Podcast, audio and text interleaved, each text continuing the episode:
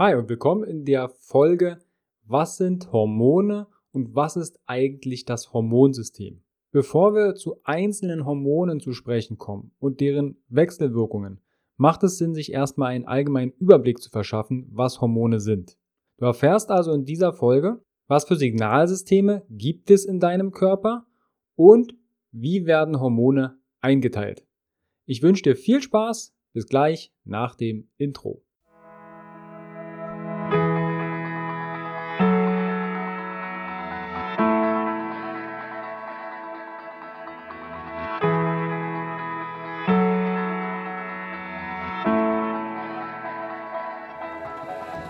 Herzlich willkommen bei dem Podcast von Functional Basics, deiner Basis für natürliche, artgerechte Gesundheit, mehr Lebensqualität, Happiness und Performance in deinem Leben.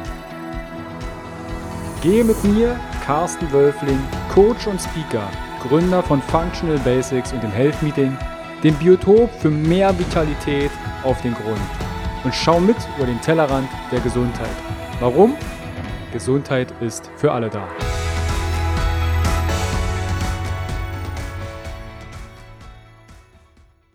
Wenn ich dir jetzt fragen würde, nenn mir mal ein paar Hormone, dann fallen dir definitiv ein paar ein, wie zum Beispiel Insulin oder Cortisol. Insulin ist so das klassische, um deinen Blutzucker zu regulieren und Cortisol ist das Stresshormon. Aber wir haben noch zig andere Hormone und hier schauen wir jetzt erstmal an, was ein Hormon ist und was es für Signalsysteme in deinem Körper gibt. Im Grunde genommen unterscheidet man zwei verschiedene Signalsysteme in deinem Körper. Zum einen einmal das Nervensystem und das Hormonsystem. Das Nervensystem wirkt sofort und extrem schnell, wie so eine Standleitung oder so eine Autobahn. Das Hormonsystem wirkt eher schnell bis hin zu Tagen. Damit ist gemeint, dass die Wirkung nicht sofort schlagartig wieder abbricht, sondern etwas nachebbt und langsam absinkt. Deine Hormone sind sehr komplex in ihren Wirkungsmechanismen, aber sie beeinflussen und kontrollieren darum deine Verdauung, dein Stoffwechsel, deine Schilddrüse, dein Schlaf, deine Körpertemperatur, Hunger und Durst, dein Wasserhaushalt, dein Zuckerhaushalt und Fetthaushalt, dein Mineralienstoffwechsel und das Cholesterin und vieles, vieles mehr. Du hast verschiedene Zellen, die die Hormone produzieren. Und dann werden über die Blutbahn in der Regel transportiert. Wenn dann dieses Hormon in dem Organ, wo es vielleicht hin sollte, angelangt, dann entfaltet es dort seine Wirkung. Zum Beispiel wird dort etwas reguliert oder eine Produktion wird gestartet oder vielleicht wird auch etwas abgeschalten. Wenn alles normal funktioniert, spricht man hier von einer Hormonsensitivität. Du hast einen Rezeptor, der ist sensitiv, empfänglich für das Hormon. Das Gegenteil nennt sich dann Resistenz, zum Beispiel eine Insulinresistenz, wenn der Rezeptor nicht mehr weiß, was das Insulin eigentlich will von ihm. Wie werden Hormone eingeteilt? Hormone kann man nach verschiedenen Kriterien einsortieren zum Beispiel nach dem Bildungsort, nach dem Wirkungsweg, nach ihrer chemischen Struktur und ihrer Wirkungsweise. Und alle vier möchte ich dir ganz kurz erläutern. Die Einteilung nach dem Bildungsort. Man unterscheidet zwischen endokrinen Drüsen und endokrinen Geweben. Endokrin bedeutet in dem Sinne nichts anderes, als dass etwas nach innen abgegeben wird. In dem Sinne in die Blutbahn. Es gibt also Drüsen und Gewebe, die Hormone abgeben. Zu den endokrinen Drüsen gehören unter anderem deine Hypophyse oder auch Hirnanhangdrüse. Die befindet sich in deinem Kopf. Die stellt zum Beispiel Oxytocin her. Das ist das Kuschel- oder Bindungshormon. Zu dem Thema Oxytocin werde ich definitiv eine Podcast-Folge aufnehmen, weil das hier sehr komplex ist, aber auch an sich auch ziemlich einfach. Eine weitere endokrine Drüse wäre zum Beispiel die Epiphyse, die Zirbeldrüse. Die stellt zum Beispiel Melatonin her, was für deinen Schlaf notwendig ist. Eine der bekanntesten Endokrindrüsen ist auch deine Schilddrüse. Die stellt T4 und T3 her und beeinflusst deinen Stoffwechsel und deine Körpertemperatur. Auch deine Bauchspeicheldrüse zählt zu den Endokrindrüsen. Die ist dafür da, um deinen Blutzucker zu kontrollieren. Insulin, um den Blutzucker zu reduzieren und Glucagon, um deinen Blutzucker anzuheben. Letzteres ist zum Beispiel sehr relevant, wenn du Stress hast. Oder auch deine Nebennieren. Die sind für dein Stress und Überleben verantwortlich. Also Cortisol, Noradrenalin und Adrenalin werden dort hergestellt.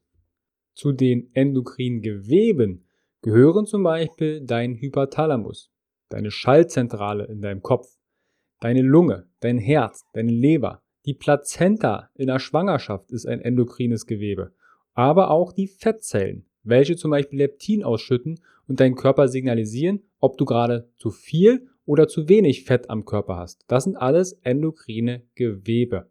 Im Übrigen habe ich ja vorhin gerade mal die Resistenz erwähnt und es gibt auch eine Leptinresistenz. Das heißt, du hast ganz viel Körperfett und dein Körper stellt ganz viel Leptin her und deine Rezeptoren kriegen das nicht mit. Dein Gehirn denkt, boah, ich bin ganz schön dünn, bau mal Fett an. Das ist zum Beispiel eine Leptinresistenz. Auch das etwas komplexer, das geht mit Silent Inflammation einher, also auch stille Entzündungen und Co.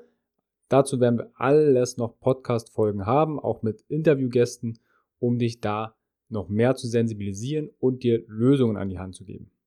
Neben dem Bildungsort kann man die Hormone auch einteilen nach ihrem Wirkungsweg.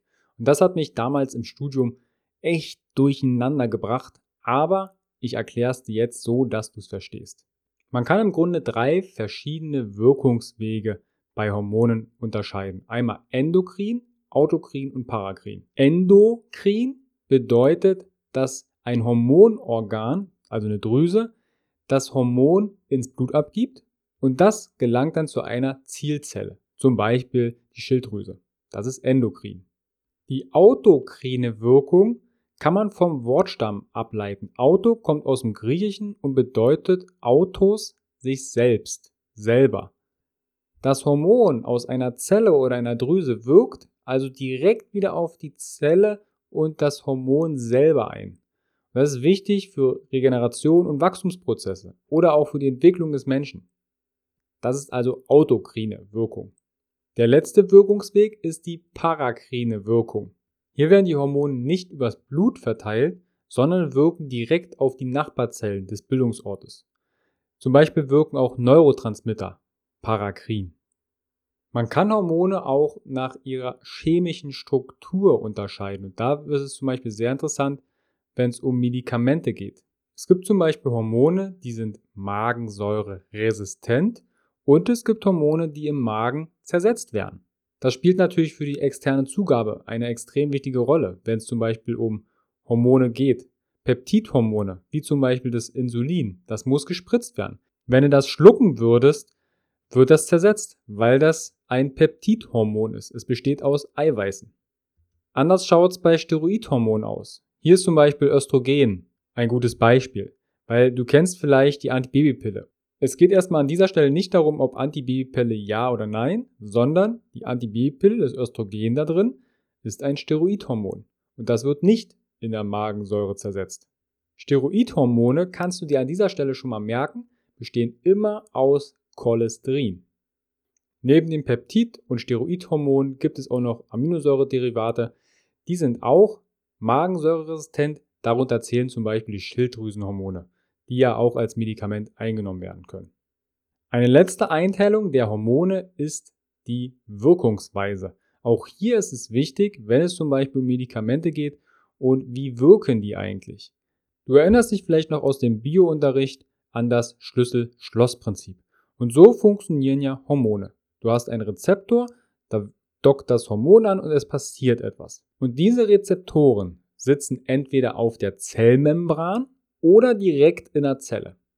Wenn du jetzt noch weiter kramst in deinem Kopf, dann fällt dir vielleicht noch ein, dass neben dem Schlüssel-Schloss-Prinzip eine Zellmembran eine Lipidschicht enthält. Und Lipide sind Fette. Und jetzt kommen wir wieder zu der Wirkungsweise. Es gibt wasserlösliche Hormone und fettlösliche, lipidlösliche Hormone. Wasserlösliche Hormone können nur auf die Rezeptoren auf der Membran wirken und sie kommen nicht in die Zelle hinein, weil dort die Lipidschicht drumherum ist. Die kommen da nicht durch. So als hättest du einen Fettfilm auf einem Wasser und du willst Wasser reinträufeln, der Wassertropfen geht nicht durch. Zu den wasserlöslichen Hormonen zählen unter anderem Peptidhormone oder zum Beispiel die Aminosäurederivate, Adrenalin, Dopamin und Noradrenalin. Zu den fettlöslichen, also lipidlöslichen Hormonen zählen unter anderem die Schilddrüsenhormone, Sexualhormone, Allosterol und Cortisol, weil die können die Zellmembran passieren und direkt auf die Rezeptoren im Zellkern wirken. Wenn man den Faden jetzt mal ein bisschen weiter spinnt, dann wissen wir inzwischen, dass Steroidhormone fettlöslich sind und somit in den Zellkern eindringen können und einen Einfluss auf dein Erbgut haben. Also besitzt vielleicht die Antibabypille mehr Auswirkungen auf deine Gesundheit, als du vielleicht glaubst, bezüglich deines Zellkerns und deiner Genetik. Auch zur Antibabypille wird es die eine oder andere Folge geben, auch zum Thema Frauengesundheit und Hormonbalance. Wie spielt das mit dem Zyklus und Co zusammen? Da kannst du wirklich gespannt sein. Ich wünsche dir an dieser Stelle einen wunderschönen Tag. Bis bald, dein Carsten. Hi und vielen lieben Dank für dein Vertrauen und deine kostbare Zeit. Mit dem Podcast von Functional Basics schiebe ich meine Gesundheitsrevolution Gesundheit ist für alle da weiter an. Wenn dir die Folge gefallen hat, dann bewerte meinen Podcast gerne bei iTunes. Du hast kein iTunes? Kein Problem. Mach einen Screenshot vom Podcast und teile diesen gern im Social Media, wie zum Beispiel Instagram und verlinke mich mit functional.basics und nutze den Hashtag Gesundheit ist für alle da. Teile gern den Podcast und Gesundheit mit deinen Freunden und Bekannten. Warum?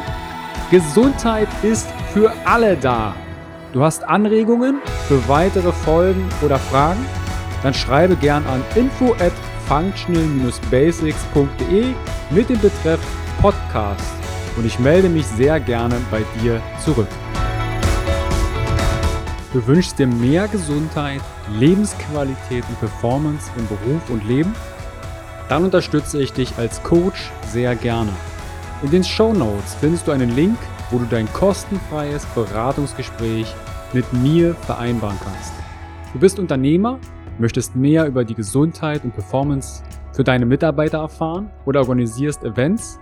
Als Speaker und Trainer gestalte ich für dich interaktive und abwechslungsreiche Seminare, Workshops und Vorträge rund um artgerechte Gesundheit und Performance. Du möchtest von zu Hause mehr über deine Functional Basics erfahren? Dann melde dich für meinen kostenfreien Functional Basics Guide an und erhalte noch mehr Einblicke in die Welt natürlicher artgerechter Gesundheit und Performance. Ich wünsche dir einen wundervollen Tag. Dein Carsten.